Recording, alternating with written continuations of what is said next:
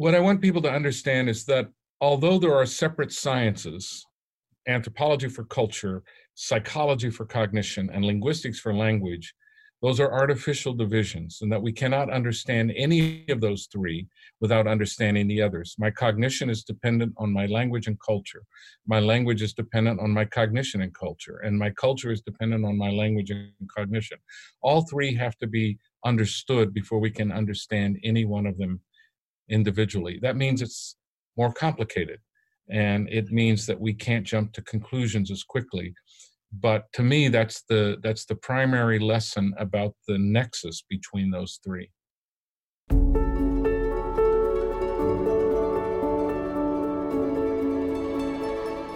Welcome to The Story of Language, an original podcast series about language, linguistics, cognition, and culture.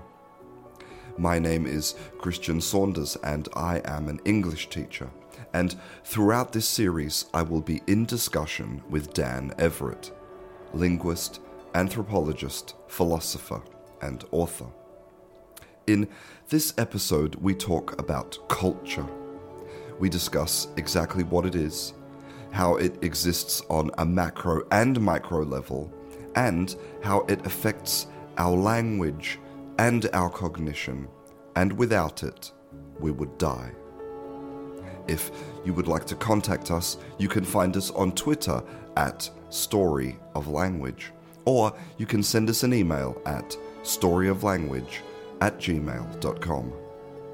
This is episode three of The Story of Language.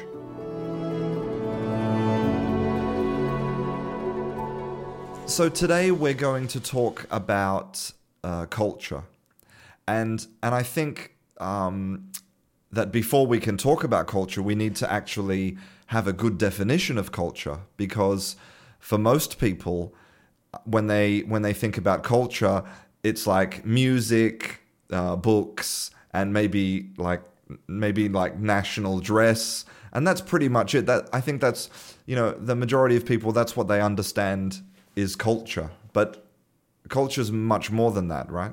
Yeah, I mean, I, I often distinguish between culture with a capital C, which would be art and literature and those things, um, and culture with a small c, which is what anthropologists study. And my own definition of culture, anthropologists have found it notoriously difficult to agree upon a definition of culture. So rather than sorting through everything, um, I mean, I review in my book, Dark Matter of the Mind, I review a lot of the definitions that have been proposed and then settle on my own, which is an abstract um, network of values, ranked values, um, knowledge structures, and social roles that are shared uh, among people who live in a particular area. But actually, the area is not so important. It's just the fact that they're shared.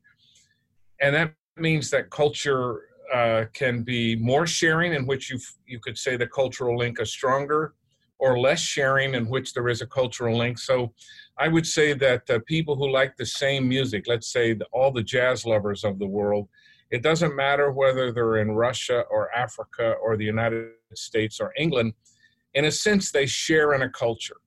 Um, Whereas many of the other things, their knowledge structures and their val- their ranked values and their social roles could be quite different. So the more values that you share, the more rankings that are similar, the more knowledge structures that you share, the more social roles that you share and participate in, the closer you can be said to be culturally. But but here's the thing, for me, culture is not actually out there in the world. Um, there's, we can see its its products, but we can't, there is nothing really called culture. What there is is um, an individual's knowledge structures, an individual's value structures and and hierarchy, and an individual's social roles that they participate in. And, and when two or three people share those things, I mean, they uh, overlap, um, then we can say that they're participating in a culture. But the culture is an abstraction across the individual's brains. It's, it's interesting that you would say that culture doesn't manifest itself physically, because again, I'm sure that for most people, you know, if they if they go to Italy and they see an opera, or or they, you know, they they see the Italian food, and to them they are kind of visual manifestations of culture. They are definitely uh, visual manifestations of the output of these shared values and knowledge structures and social roles. I wouldn't call them themselves culture. Um, you know, it's it's like um, if if I make a cake, that cake is a representation of something I did, but it's not me. Um, I mean, it's one of the byproducts as I passed through the world, one of the things I did. And you collect all these artifacts that I produce, whether they're books or cakes or or uh, alcoholic drinks, whatever whatever they are, and then you can piece together a theory of what I must have been like. But I'm the the nexus that connects all of these things, and they simply are clues to me. So all of these, you know, when we go to Italy and we enjoy the architecture and the food and the history and all this, these are simply the residue of culture. These are the things that culture has produced, but I wouldn't call them themselves culture. Hmm. And and it's interesting what you said before, that that if you have somebody in Russia and then somebody in, in New York, you know, who, who both like jazz music, then they're sort of sharing in this jazz music culture. But then obviously they're also part of, well, you know, the New York culture or the Moscow culture. So so you can belong to to multiple cultures? Yes, you can belong to multiple cultures to the degree that you share in these basic atoms of culture, which are ranked values, knowledge structures, and social roles. So I don't think that culture is is a purely local thing, although it's clear that the people that we grow up with are going to be the people that we tend to share most with. So that is the more obvious uh, manifestation of culture between us. I started thinking about these, uh, about this idea of culture many years ago, watching interviews on British T V when I was living in England, that um, um, they were interviewing kids, Muslim kids and Christian kids uh, from different parts of Europe. And they, they all said, you know, I don't really care what religion somebody has. I care what music they listen to. If somebody listens to a certain kind of music, then I relate to them. Then they're, they're part of my culture. And I thought, you know, there's a sense in which that's correct. Whatever is most important to us, religion is one thing, music is another thing. So we might share the taste in music, but differ in our taste in religion. Um, and uh, in that sense, we don't, we're not the same culture. I mean, you, we talk about um, American culture, for example, or Australian culture, but those are big abstractions because, you know, the, the values and knowledge structures and social roles of New York are not those of Alabama. Uh, there is some overlap, but... Um, And and what I would say where people get the idea of American culture is that Americans very often will overlap in these things, uh, their beliefs and, and knowledge structures and values, uh, more than they will with, uh, say, New York and Nigeria. But there still can be overlap in these other ways. So all these, just like language, there's no such thing as the English language. Um, there are... Uh, many dialects and ultimately just idiolects of English. And so if you look at an idiolect, the way somebody speaks, well, you talk like who you talk with. So the more I talk to somebody, the more we will talk alike. And so you could call that our dialect. And, and then eventually that expands out to a language, but it's an abstraction. It's the way that individuals talk and how they overlap. Yeah, I mean, that that's that's a big problem actually in the in the English language teaching industry, is that students only think that there's two types of English, which is British English and American English. And, you know, they don't even kind of realize that, that as you say, you know, within America or within England, you can have I- enormous differences in, in, in language. Yeah, just tremendous uh, uh, variations from state to state, from county to county, uh, Indian English, uh, is is a dialect of English, just as valid as American English or British English. Um, you know, some of the pronunciations of, that we find in some dialects in America are older than the pronunciations that are found in many dialects of England. Uh, they each have their own history, uh, but they're abstractions. And the same thing applies to culture. Culture is also an abstraction. Mm, okay. So I'd, I'd like to start talking a little bit about kind of the, the, the relationship or the dependency between cognition and culture and and language. And, and, and I want to start by asking a question. So are there cognitive universals? Like, are there things that we share as as humans? Well, it depends on how broad your notion of cognition is. Um, Adolf Bastian, who was a one of the founders of ethnography, um, who uh, lived in Berlin uh, uh, in the nineteenth century, was the first one to come up with the idea, or at least stated in this way, the psychic unity of man. Um, and he wanted to argue that all people uh, have similar ideas. They have the same myths. They have the same Uh, very similar ways of dealing with the world. Um, and so he believed that we share cog- cognitive universals that are really content of universals. So he influenced many people. Franz Boas was his assistant at the Museum of Ethnography in Berlin before Franz Boas moved to the U S. Uh, Joseph Campbell, the great uh, uh, personality in, in pushing the idea that there's a universal myth that everybody shares, um, the, these were advocates of the psychic unity of mankind. In a sense, Chomsky is an advocate of this because he believes that all languages are basically the same. So if one perspective on cognitive universals is that they're actually um, propositional content that is shared with among all humans, uh, whether that's a myth or whether that is a a way of solving problems, or whether that is a universal grammar. Um, another perspective, which is more is more closely related to my perspective, is that um, we have the same bodies, we have to deal with the same problems of clothing and shelter, uh, or at least protection from the elements and food. Uh, we have the same emotional centers. The human emotional centers are shared with many other creatures, including reptiles, and they so they go back millions and millions of years. Um, so we all feel fear, we feel love, we feel the you know we feel certain emotional needs. In that at that very general level, in which our brains are part of our body and our bodies are physiologically the, pretty much the same, then I also believe in some cognitive universals. But I don't believe that those cognitive universals uh, show themselves in the kind of propositional content of uh, the same myth. Uh, you know, so the idea that everybody has a belief in God, I don't think that's true. I mean, the Pirahã don't have a belief in God. The idea that everybody has myths about their origin as a people, that's also false.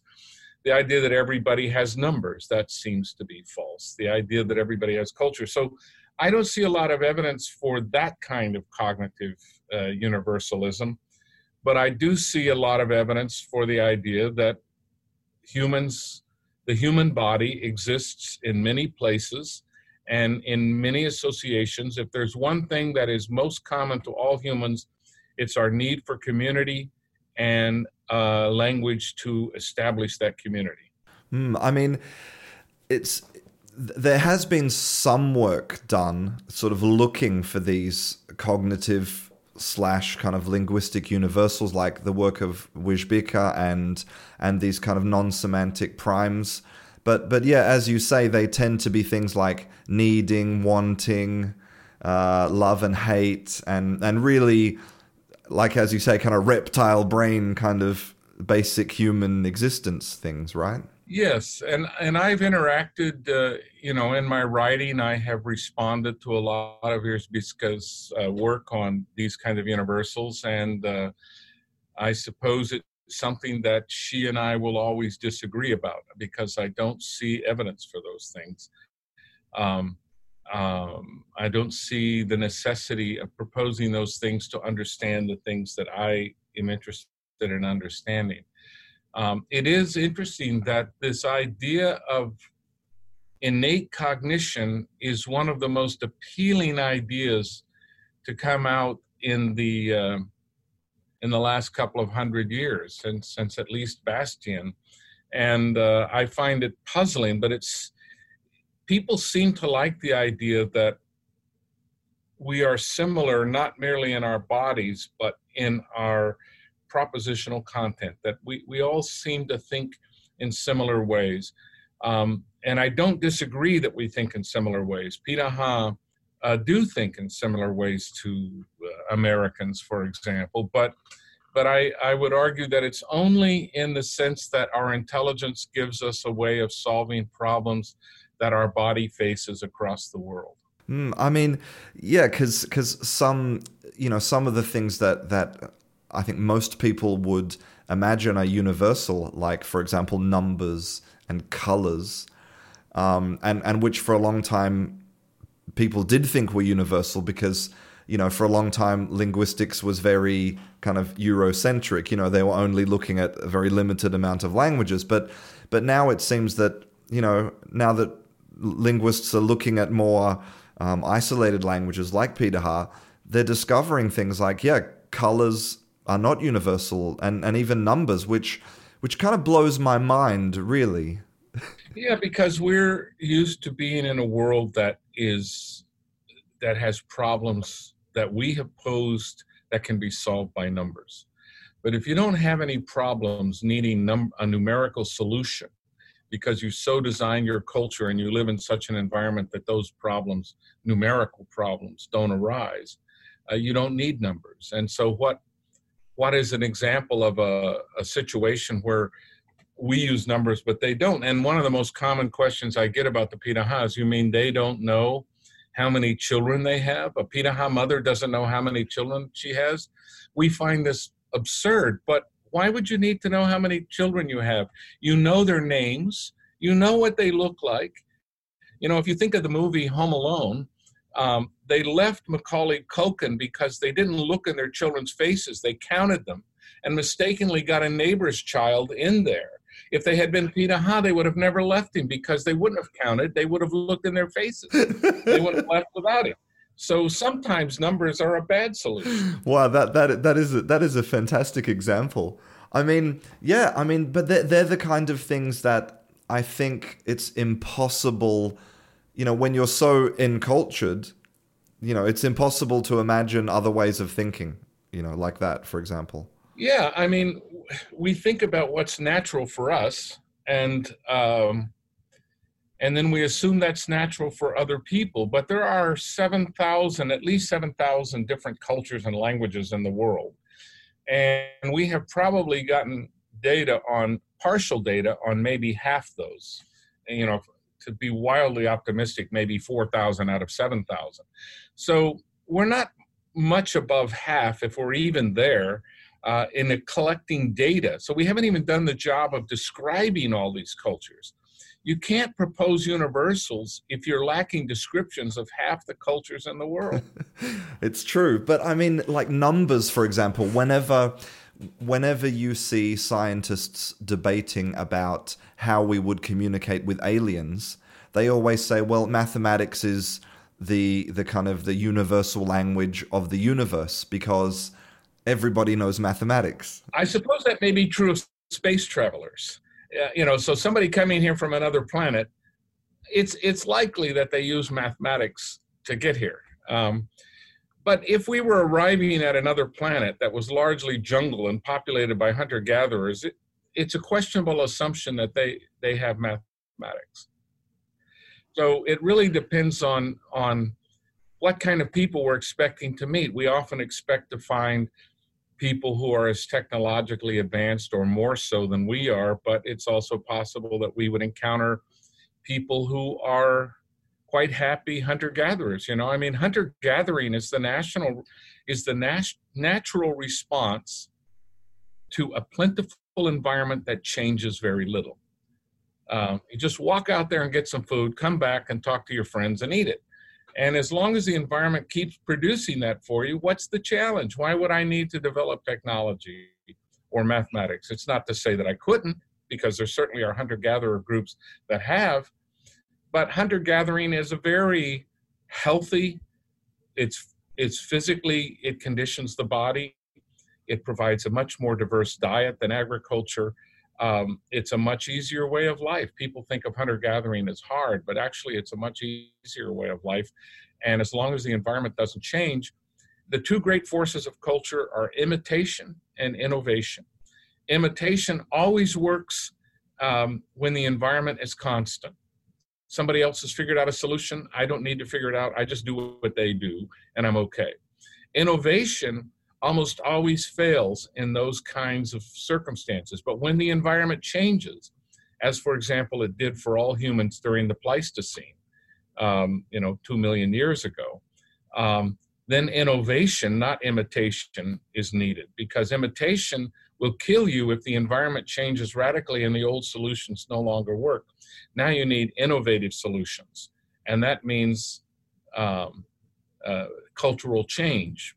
But as long as the environment's constant and healthy for everybody, there's no re reason for cultural change or lots of innovation, and certainly not numbers. Well, well, well, that sort of maybe partially answers something that I'm wondering about, which is, isn't something that kind of humans have shared throughout all of their history, is this kind of curiosity, right? It's like why we climb mountains and why we... Um, have built tools and and maybe sometimes necessity, but also humans do lots of things out of curiosity. And and you know, my question is, why is it that that some of these hunter-gatherers um, seem to lack that essential sort of human trait? Like, why is it they don't want to go and explore or, or you know, invent stuff?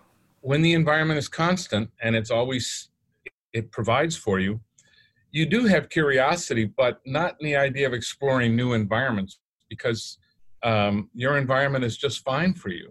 And you already know almost everything there is to know about your environment. So any Pirahã child uh, knows about the flora and fauna in which, in the environment in which they live. They can tell you about any animal or any plant. They know all about it. They know how to get uh, their food. They know how to take care of themselves. They know So the idea of going outside this sort of Eden um, to find uh, other things is, it just doesn't make much sense. But if you live in a larger industrial society in which the environment is constantly changing and you're competing with people. So that's another thing about the Pirahã, many hunter-gatherers. They're not competing with each other. They're cooperating with each other. But when we get into large societies, uh, Uh, where we're competing with each other, innovation is always necessary, and exploration and proving ourselves in some ways. These become values, whereas they're the opposite of values among the Pirahã. It's uh, doing things that upset the apple cart, that could throw off the balance. The, the other thing, too, is there's, there, besides the two great forces of imitation and innovation, there are the two fundamentally distinct types of societies, societies of strangers and societies of intimates. The Pirahã, for example, and many other hunter-gatherers live in societies of intimates. Everybody knows everybody. In our larger societies, that's the way our family is. Our family is a society of intimates. We know everything about our family and maybe some of the people we went to school with if we went to a small school. But we keep our friends close to us. But the overall American society, for example, is a society of strangers. When I step outside my door, I don't recognize most of the people I see. Um, and so I'm in competition with those people that I don't know. So I need to be constantly curious, constantly trying to innovate, constantly trying to solve problems. Whereas if I step outside my door or don't even have a door, I just wake up on the ground next to my friends and I know everybody and we're all doing just fine. Um, I just want to talk to them. You know, I don't want to compete with them. We're just, uh, hey, let's go do this. And um, it's not a question of I'm going to try to get all the fish out of this region of the river, because when we get back, even if I did beat you and I got thirty fish to your one, we're going to share it anyway. So um, it really doesn't matter. I'll share with you today and you'll share with me tomorrow. if you don't share with me tomorrow, then I might not share with you the next day. So there is that built in. But um, competition, um, I mean, I tried to introduce games to the Pirahãs when I first got there. I thought, you know, everybody likes to play games, and most of our games are competitive, like soccer and um, and racing and this sort of thing. And I remember trying to get a, I got a sack race going where people, a one-legged, you know, people had to put two legs, one leg from each person into a sack, and I tied it, and then they had to race against other people. And they all thought it was great, but when the one pair got close to the finish line, they stood and waited for everybody else to catch up. They didn't really understand competition in, in the same way. No, they didn't understand it at all, really. I mean, I get them sometimes to engage in, in uh, archery contests. Uh, those are kind of difficult because it's hard to find anybody who ever misses uh, anything. Uh, but once once they do, they um, it doesn't mean anything to them. It's really insignificant. Like when I when I hear you talking about about you know the way that these hunter-gatherer societies kind of operate and their values, and I do kind of wonder you know where we went wrong, because there seems to be so much unhappiness in the modern world, um, that we need to go back, right? Well, there's a great deal of unhappiness. Um, and I would agree that there's more unhappiness in larger industrial societies than there seemed to be in hunter-gatherer societies, when, unless some major change happens in that society. But um, uh, there's the other thing is individualism. We, we are strongly motivated to, to have our individuality noticed. Um, so YouTube is very popular, and uh, and Instagram and, and social media. I was just talking to my anthropology class about it the other day. Um, why are these things so popular? Why do we care about others' attention? It wouldn't matter to the Pirahãs, I don't believe. I can't imagine that one Pirahã would give a rip how many more likes they got than somebody else. You know, it's... Um, But there's something about our self-worth. We don't get our self-worth from becoming members of a group. We want our self-worth to become um, to come from standing out and not being part of a group, for being individuals. Uh, and I'm not judging that. I'm not saying that's right or wrong. I'm simply saying that it's a descriptive difference between societies. Um, and uh, you could say that, I mean, in general, I think there, you know, there are studies that show whenever the television is introduced in societies that didn't have it, um, the level of happiness goes down. And part of the reason for that is they start to see other ways of living and to want those things. You know, so I think poverty is, is a cultural concept. It's not an economic concept. Uh, the Pirahã have almost no material goods, but they don't desire any, so they can take care of themselves. So I wouldn't call them poor in any any absolute sense of the word. Whereas uh, people in the Amazon, other Amazonian groups who have televisions in their communities and have seen all the material things that outsiders have, and then begin to want those things, they become dissatisfied, and now I would say they're poor. Uh, they've become impoverished. They want things they can't get, and and that's part of being poor. Uh, but once again, if you can't provide food and shelter and take care of the basic needs, then that's poverty. But I'm talking about the Pirahã and other Amazonian groups who can provide the basic needs, but can't provide all the material things that they see other people having. having. And once you start to become competitive in in in acquisition, um then you become dissatisfied. Yeah, it's uh, no I, I I agree one hundred percent. I mean, you know, so many things in life are relative. Like, you know, there are there are people who will cry when their relatives die. There are people who will cry when their homes are destroyed um you know by by tanks, and there are people who will cry when they can't get the Nike trainers that they want. You know, I mean, so many things in life are relative, and I think maintaining perspective is, is, is a really important thing in, in, in, in maintaining happiness. Yeah, I mean, you know, for a, for a large part of my life uh, because I was, uh, my family was very poor, and we lived in a trailer when I was little. We lived in a, in a very old Airstream trailer without a bathroom, my, my mother and father and I. And um, so the perverse thing is that I've always liked those trailers. Uh, and I've always, I've always wanted one. So, so, you know, we, we eventually bought a small caravan trailer, Airstream, Uh, to go about and camp in remote places, which I love. But the second that somebody pulls up with a longer one, a bigger one, you think, oh, I could have had a bigger one. Uh, and but when you're out there by yourself, it doesn't occur to you that life could get any better. Uh, you know, you've got a nineteen-foot trailer, and somebody pulls up on a thirty-five-foot trailer, and and uh, they've got, you know, a sixty-inch television screen inside their trailer, which is not really camping in any sense of the word. Um, then suddenly you say, oh, I wonder, you know, and then you, you realize how silly you're being, because um, the whole purpose of camping is to feel the environment and everything. And already in a small little camping trailer, you insulate yourself from the environment. The Pirahã camping is to sleep on the ground and take what comes. Yeah, I mean, uh, what what what those people don't realize in that big thirty-foot trailer is that is that you've really you really know what camping is. yeah, yeah, yeah. I mean, when you know people, um, you know, even my own children, they sort of forget how they were raised, and they'll say, "We're gonna, be, it's gonna be really rustic here, Dad." I said, "Do you recall where we have slept and and how I have, uh, you know, spent half my life sleeping in hammocks in the jungle?You know, I mean, uh, I can I can handle rustic. That doesn't mean I can't also handle luxurious. Uh, if somebody puts me up in a five-star hotel, uh, I'm not going to cry about it.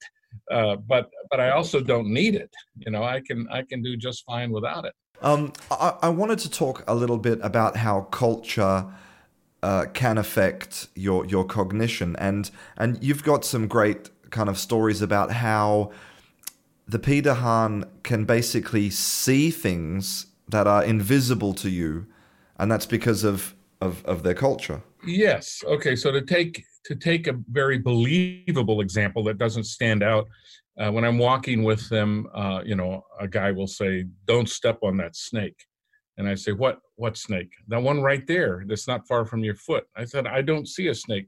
So he'll take out his bow and arrow and shoot, and then pull up this poisonous snake that was like literally ten feet from my foot, maybe five feet from my foot. And I think, wow, I didn't see that.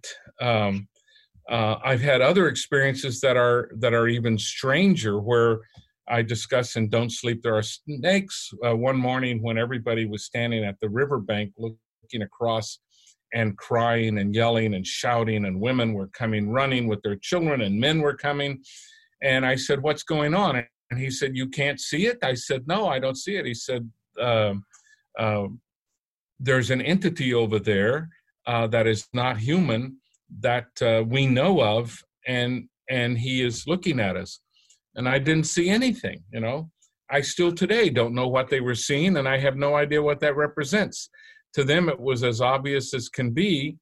Um, and whether you want to call it mass hysteria or uh, blindness on my part, um, uh, we see things that, that aren't there, and we don't see things that are there because of our culture. So in American culture, we know that um, that whites of the middle class, if they're shown um, pictures of African Americans um, first, then, and they see some action, they're much more likely to believe that was a crime committed by the African American, whereas they wouldn't come to the same conclusion if they had been shown a picture of a white person at first, because of cultural biases that lead them to different perceptions of what just happened.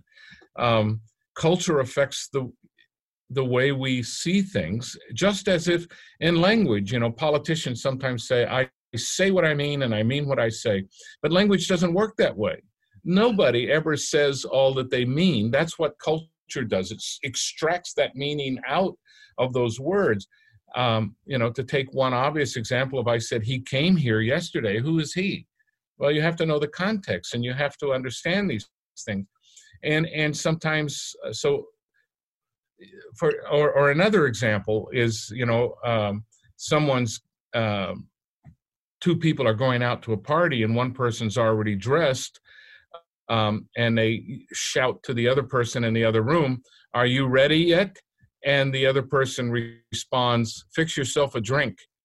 Um, this is not a direct response, and yet what we know by that, because of culture, is that these two unrelated sentences are culturally related. And if I'm going to fix myself a drink, I got enough time because this person's not just about done. I mean, there, there are ways from being dressed yet. Uh, if I were sexist, I would say that it was the wife who said, "Fix yourself a drink," but I'm not sexist, so I won't say that. Um, but um, uh, this is... Um, This is where language means more than we say, and we say more sometimes and less sometimes than we mean. Usually we say less than we mean, and we mean more than we say. That's just the way language and culture work together. Yeah, I mean, I, I know that um, language is, is massively ambiguous, um, and that, yeah, um, as you say, a majority of of what we intend to say isn't actually expressed in, in our words. And, you know, I've seen examples of teachers, uh, what they do is they they ask students to to dictate a simple conversation. Um, and then next to the dictation of the actual words, they have to write down what each sentence means. And the two very rarely, you know, align, or or we could say that one thing relies very much on, you know, on, on as you say, on this cultural knowledge. In court cases and in most legal settings, very often um, the court will go on only what was said, uh, which is is safe, but it's actually inaccurate, because most of the time what we say is simply a cue to get us going. So ambiguity and vagueness are, are always present in our words, but rarely present in the context. Um, so uh, if I say, "I went to the bank," that could be a financial institution, it could be the side of a river, um, but we only know based on the context. I went to the bank and then threw in my fishing line and caught a fish. Well, that's not a financial institution probably, unless I'm being metaphorical, which is another way in which culture affects language. You know, metaphor, simile, ambiguity, vagueness, all of these things uh, have a have an important function to play in communication. And in that larger communicative context, culture is more important than the actual words. Often language is just one small part of the overall communicative uh, process. I mean, one one thing that I want to know about is, how does this cultural knowledge get passed down from kind of one generation to another? Is that how it works? Is it is it being passed, you know, directly from, from you know, from father to, to child, and then from, from the child to their children?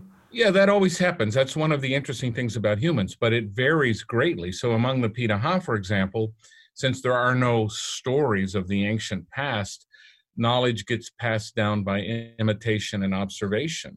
Um, I explain things to you, so the, you have words explaining how things work, and you see the way that we live, and you're going to live the same way, so that way of life is going to continue into the foreseeable future without any need for uh, books to explain that to you, because you live your life and you observe and, and you explain things to people. So language plays a role, but it's not a historical role. We're not giving the history of of the people, whereas in in larger literate industrial societies, language uh, is used to pass down information through television, through books, through uh, old stories that are, you know, family lore, uh, all kinds of ways. But the Pirahã passed down their their culture. There's all humans, all human cultures transmit information from one generation to the next, um, whether but they do it in quite different ways, but they also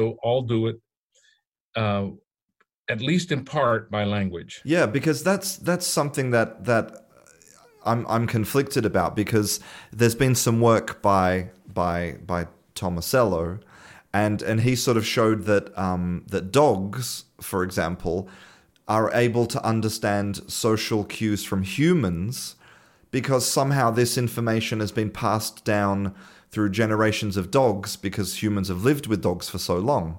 And since dogs don't have, well, they can obviously communicate, but they don't have language. Like, I wonder, how how is this knowledge passed down? You know, is it, it it's it's deep in our, in their brains?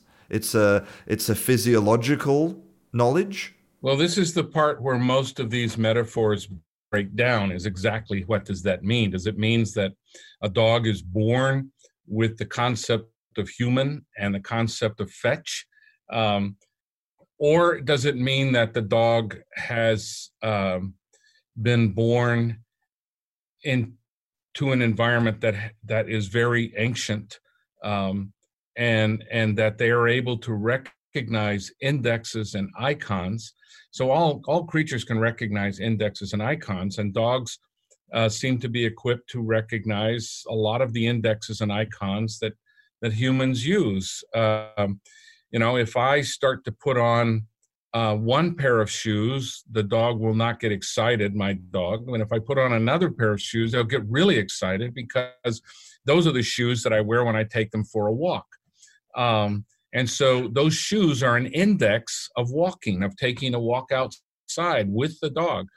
Uh, if I get a suitcase um, and I start to, my dog, my oldest, my biggest dog will uh, sulk because she knows that I'm leaving and I'm not going to be back for a few days, and she doesn't like it. So she will disappear. I won't find her. She won't, um, you know, be nice to me. She's just sulking in the corner. Uh, because she knows I'm leaving. Well, these are these are the ability to read indexes, and also uh, the indexes reflect on the relationship that we have formed.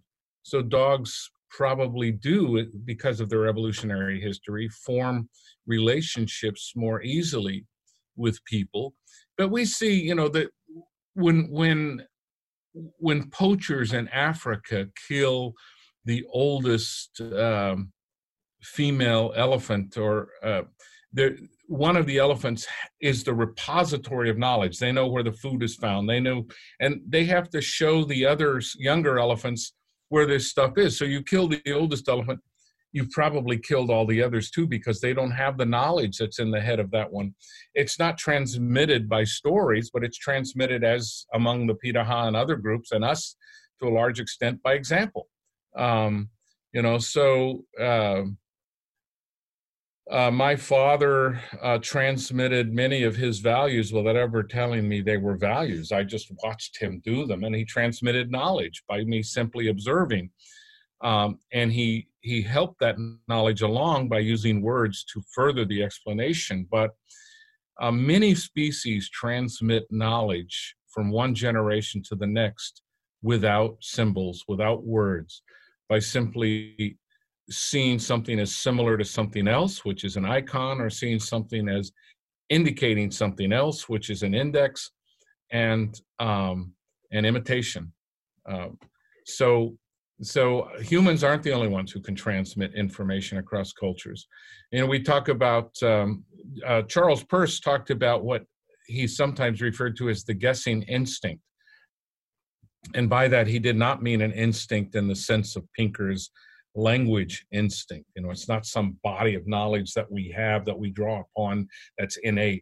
Um, by instinct, he meant that we evolved in this world, and our bodies are fairly attuned to certain kinds of things that happen in the world, and we and we evolve ontologically within a particular culture. So phylogenetically, as a species, we've got millions of years living in the on the earth, so our bodies fit the earth, okay? You know, people who find, for example, that we can hear speech sounds better than we can hear other sounds, this is not a profound discovery, right? Our ears and mouths evolved together, so we ought to be able to hear the sounds that we make better than other sounds. They evolved together. Um, um, so you don't need any kind of speech sounds or somehow genetically hardwired into my brain. It's just that my ear and my mouth evolved together, so the ear evolved to hear speech sounds. Um, so, so a lot of what we do, this this guessing instinct, Peirce was concerned with how do we get things right? How do we figure things out? You know, you think of all the possibilities for solving a problem that we don't consider. We seem to cons- focus on a narrow range of possibilities that will lead to a faster solution. Um, and and my reading of Peirce is that there are two sources of that guessing ability. That is, our bodies in resonating with the world in which they evolved, and our brains resonating with the culture in which they were formed. Um, so we don't need instinct in some sort of innate content sense. Um, and and in fact, as you go back through time and you read philosophers like David Hume and and Thomas Reid and and uh, Kant, even Kant to some degree, and and Peirce, they all talk about instinct, um, to, but they don't mean by it the same that modern cognitive scientists mean by instinct. It's very different senses of the word, and it's um, anachronistic when you read, for example, David Hume talking about instinct, to believe that he means by that what Chomsky means by instinct. Um, you know, I, I can say that um, um, my ability to play the guitar is instinctual, let's say, but what does that really mean? It means that in my history as a human being, I have uh, developed an ability to do this without thinking about it overtly a lot. My question as well is, is, for example, now I'm born in, imagine I'm born in two thousand nineteen, and I'm born into this world where we have, you know, for us, we have this advanced technology, and we have the internet, and, and you know, we have vaccines, and we have a, a lot of knowledge that we've accumulated over the past, you know, well, since humans, since humans started, started evolving. And But I, I, I wonder if if you took me and you compared my brain to somebody born five hundred years ago, you know, am I born knowing, you know, knowing maybe a little more than, than that person? Is my brain is my brain different? Does it have more capacity to learn, or? or... Yeah, I, I wouldn't think so. My my view is that. Um... I mean, these are all interesting empirical questions, and nobody can say right off the top of their head that one hypothesis is right and the other is wrong. But I do think that we are born into very different environments than we were born, we would have been born in five hundred years ago. And the exposure to those environments. So if you take perception, people who've never seen pictures have a hard time deciphering them. Even though for us, it's obvious. If I see a picture of myself, I recognize myself. But I am imputing, uh, I, I am uh, interpreting a two-dimensional object as a three-dimensional object. So I'm interpreting the picture. I'm three-dimensional. My picture is two-dimensional. I'm seeing the picture as an icon of myself. But that transition from two-dimensional to three-dimensional is cultural. And we know this because we've looked at societies that have no experience with two-dimensional representations and find that they have a really difficult time recognizing pictures because they simply, it's not because their brains are different, it's because they're, uh, they were born into a culture that didn't have two-dimensional representations of three-dimensional objects. Our brain is capable of doing a lot of stuff. And I'm I'm sure that in five hundred years, people will be capable of doing things that we're not capable of doing today. But it doesn't mean that the brain has changed. It means the culture has changed. Actually, this is a very interesting fact. Um, in the last couple of hundred thousand years, we don't know of really s- strong evidence for brains evolving. I mean, they could. There's nothing that says they can't. But what we do see is cultural evolution and cultural change. And so now we are able to do with culture what at one time we could have only done with our brains. So I can share my knowledge. I can I can live in a society where one person knows one thing and I know something else, and together we can do a third thing because we combine our knowledge. Whereas in a hunter-gatherer society, everybody is a generalist. Everybody knows how to do everything. Um, and there's very little shared uh, contrastive knowledge. So it's it won't be the case that in a hunter-gatherer society, this person's a good hunter and this person's a good fisher, and we get them together and we get, they're both good fishers and they're both good hunters, um, and they're both good gatherers. Um, whereas in our societies of strangers that are much more complex, we get a lot more specialty. So our culture adds to our intelligence in the sense of accessible knowledge. I mean, I don't, I don't know anything about the archaeological evidence or about the evolutionary evidence, but, but at, at what point, you know, do, do is at what point is our brain different from, you know, Homo erectus or? Well, we know that when people learn things, their brains change in certain ways. It's not a phylogenetic change. It doesn't, uh, but there are a lot of people starting to think about this. I mean, it used to be thought, Lamarck's view of evolution was that if I was a great weightlifter, say Arnold Schwarzenegger, and I'd really developed my body, I could pass that along to my children. And and then when Darwin came along and we got the theory of genes, we said, oh, that's what a silly idea. That, that could never happen.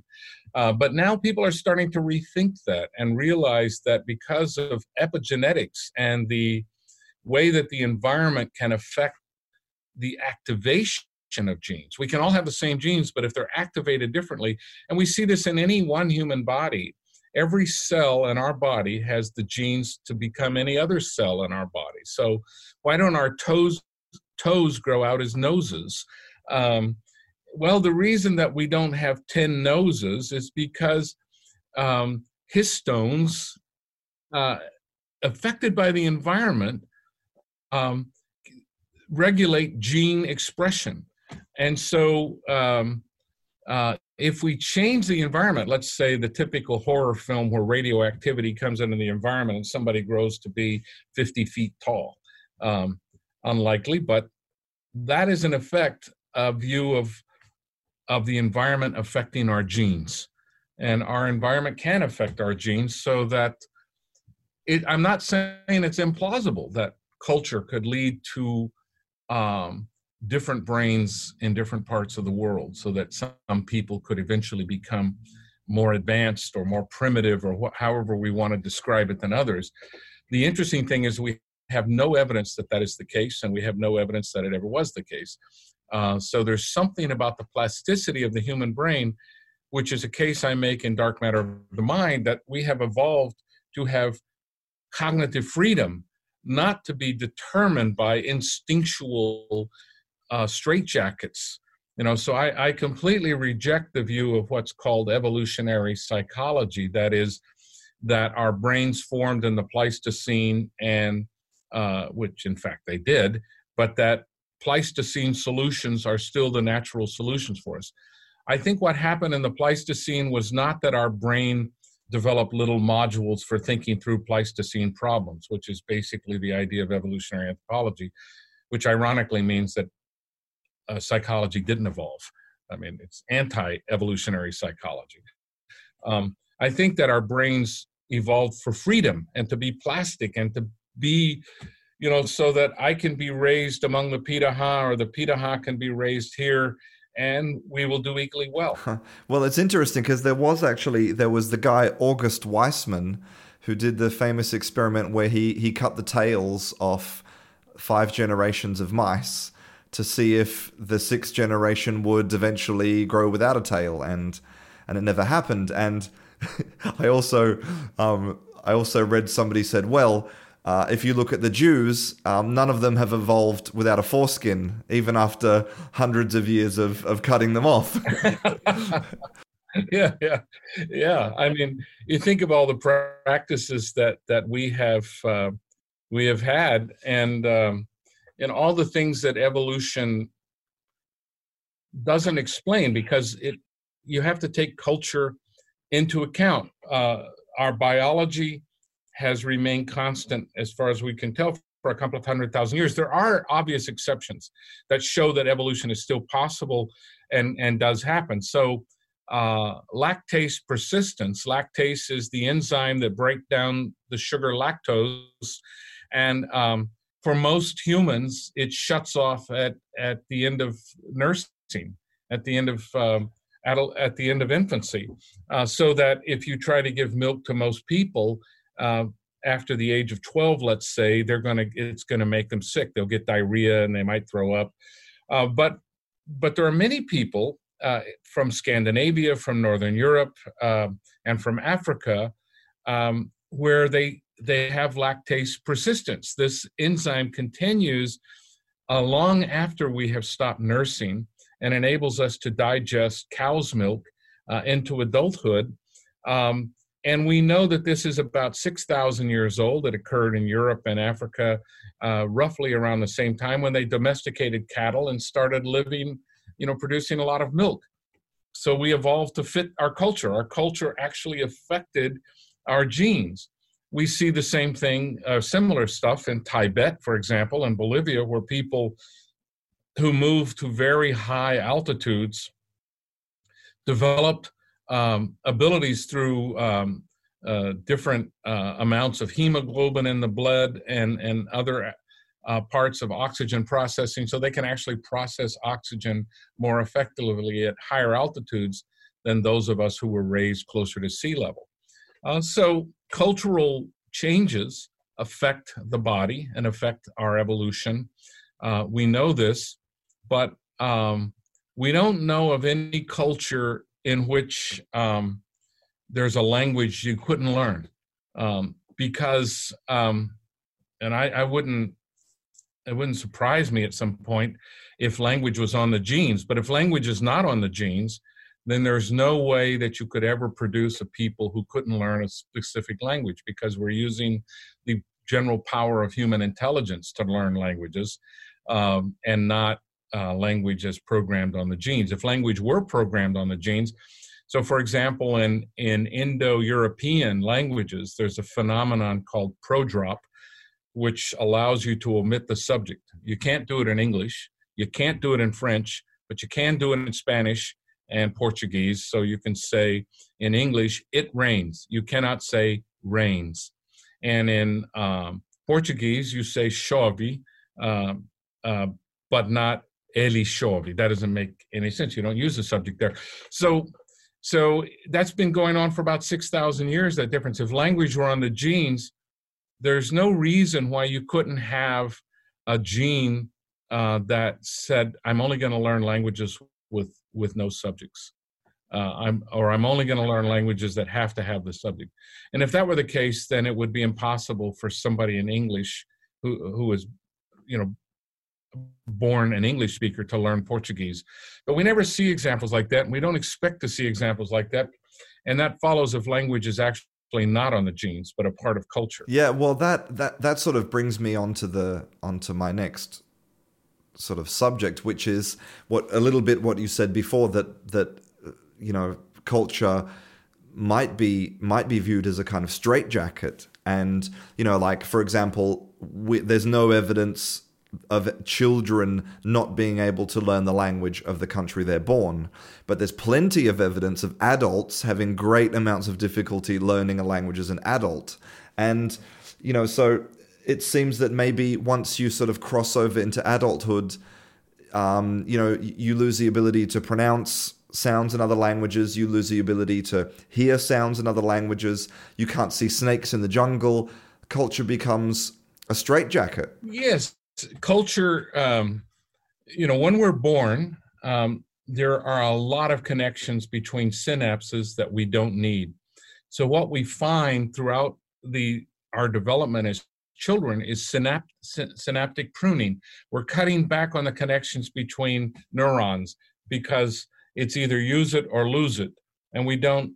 And so um, we get into certain habits. We we hear certain sounds that we're habitually hearing um, more easily than sounds we hadn't heard. One of the most effective ways of saying this is a, a Brazilian woman that I knew uh, many years ago. Uh, had lived in England for a while and never really mastered English that well. And she said, my tongue is habituated to Portuguese phonemes. And, uh, well, that's pretty much right. You know, you have to, uh, you have to have uh, motives to break those habits. Um, you know, I mean, it, and it applies whether it's phonemes or whether it's the food we like to eat. You know, I tell people, um, if you say that you like other cultures and you don't like their food, you're only deceiving yourself. Um, you have to, food and language are the two things that show me you've really learned that culture. And even if you're fluent in the language, if you don't like their food, well, I don't think you've really learned that culture. You're not, you've, you haven't become part of that. You have to like the food and you have to be able to speak the language to prove to me that you really have understood the culture. And even that doesn't prove it. It's just, these are the two best forms of evidence that, that we have. But, you know, why is it that some foods are disgusting to us? I mean, that that's a whole nother area, is disgust. Why do we get disgusted by some things and not others? And we see it in, in, for example, sexual behavior.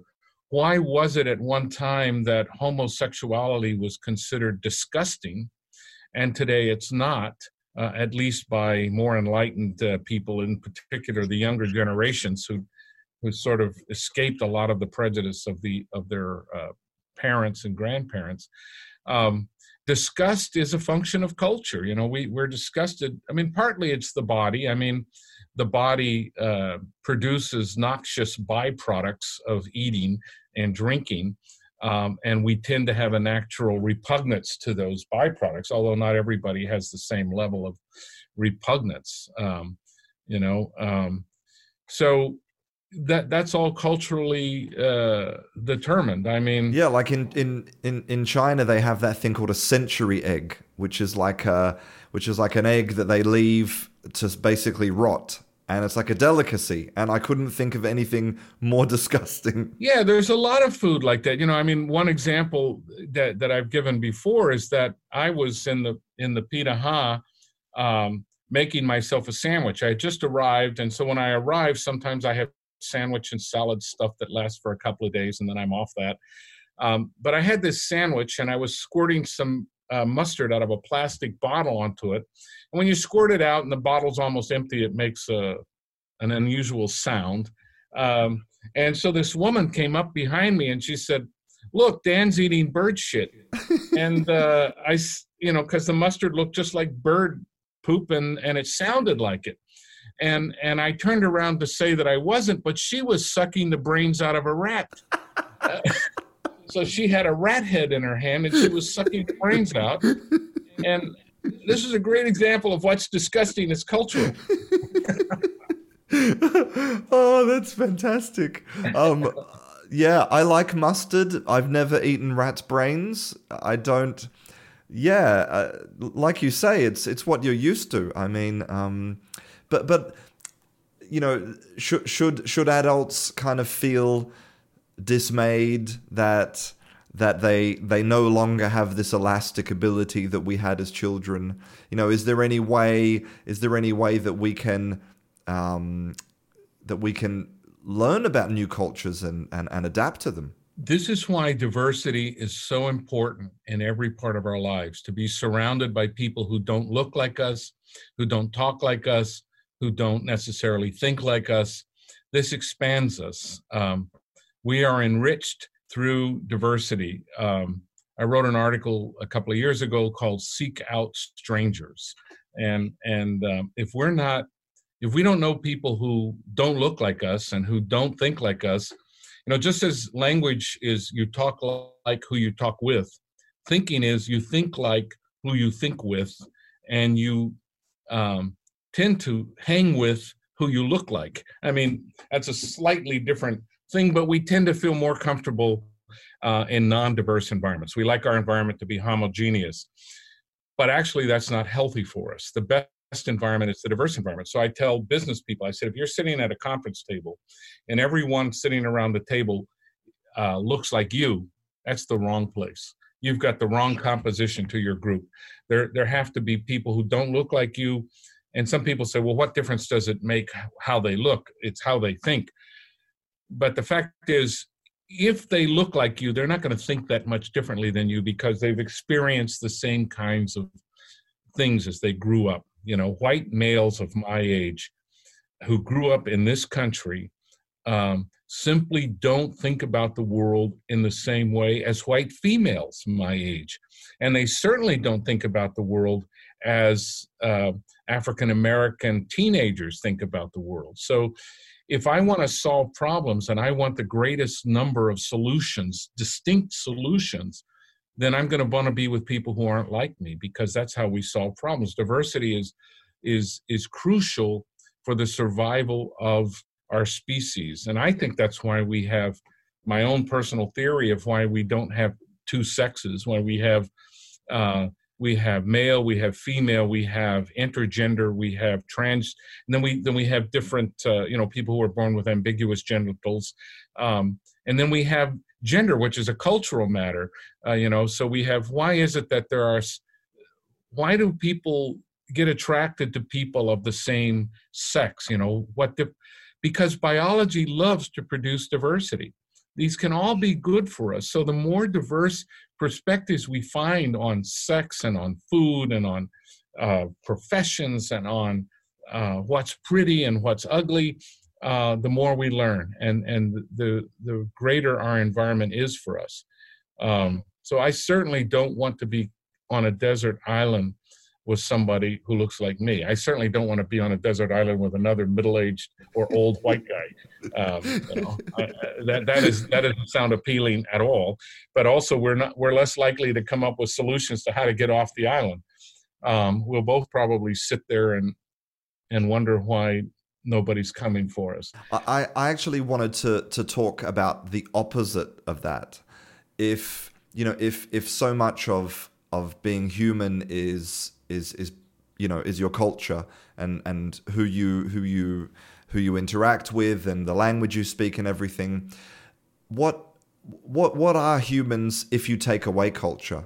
You know, what what is the blank slate like? What's left of of us when there's when there's no culture? Uh, there's a very um, needy body left behind. Um, roughly, if you take away culture, we die. We can't survive without it. Um, we certainly can't develop any kind of interesting life without culture. Um, what makes us different from all other creatures is our ability and our need for culture and, and the need for each other. There, there is no species in the world that needs each other more than we do. We are so needy. Um, We have to have other human beings to live, no matter how independent you think you are. Uh, I mean, the ironic thing is about all the individualism on YouTube and Instagram is saying, please recognize me. We're appealing to a group. Instagram obviously would have no appeal if nobody else could see it. I'm not going to be posting pictures of myself for myself to see. I'm picture posting pictures of myself for other people to see, because that is an expression of how desperately I need other people. Um, so even individuality is, is an advertisement for sociality. You need to have others for the individual to make any sense. Um, and and so with culture, we, we are who we are. And without culture, um, basically we would be a, a functionless, dysfunctional um Uh, creature that is not likely to survive very long. Hmm. Fascinating. Um, so, just before we just before we go, what what what is it that you want people to really understand about about the kind of the the connections between culture and cognition and and language? What I want people to understand is that although there are separate sciences, anthropology for culture, psychology for cognition, and linguistics for language, those are artificial divisions, and that we cannot understand any of those three without understanding the others. My cognition is dependent on my language and culture. My language is dependent on my cognition and culture, and my culture is dependent on my language and cognition. All three have to be understood before we can understand any one of them individually. That means it's more complicated. And it means that we can't jump to conclusions as quickly. But to me, that's the that's the primary lesson about the nexus between those three.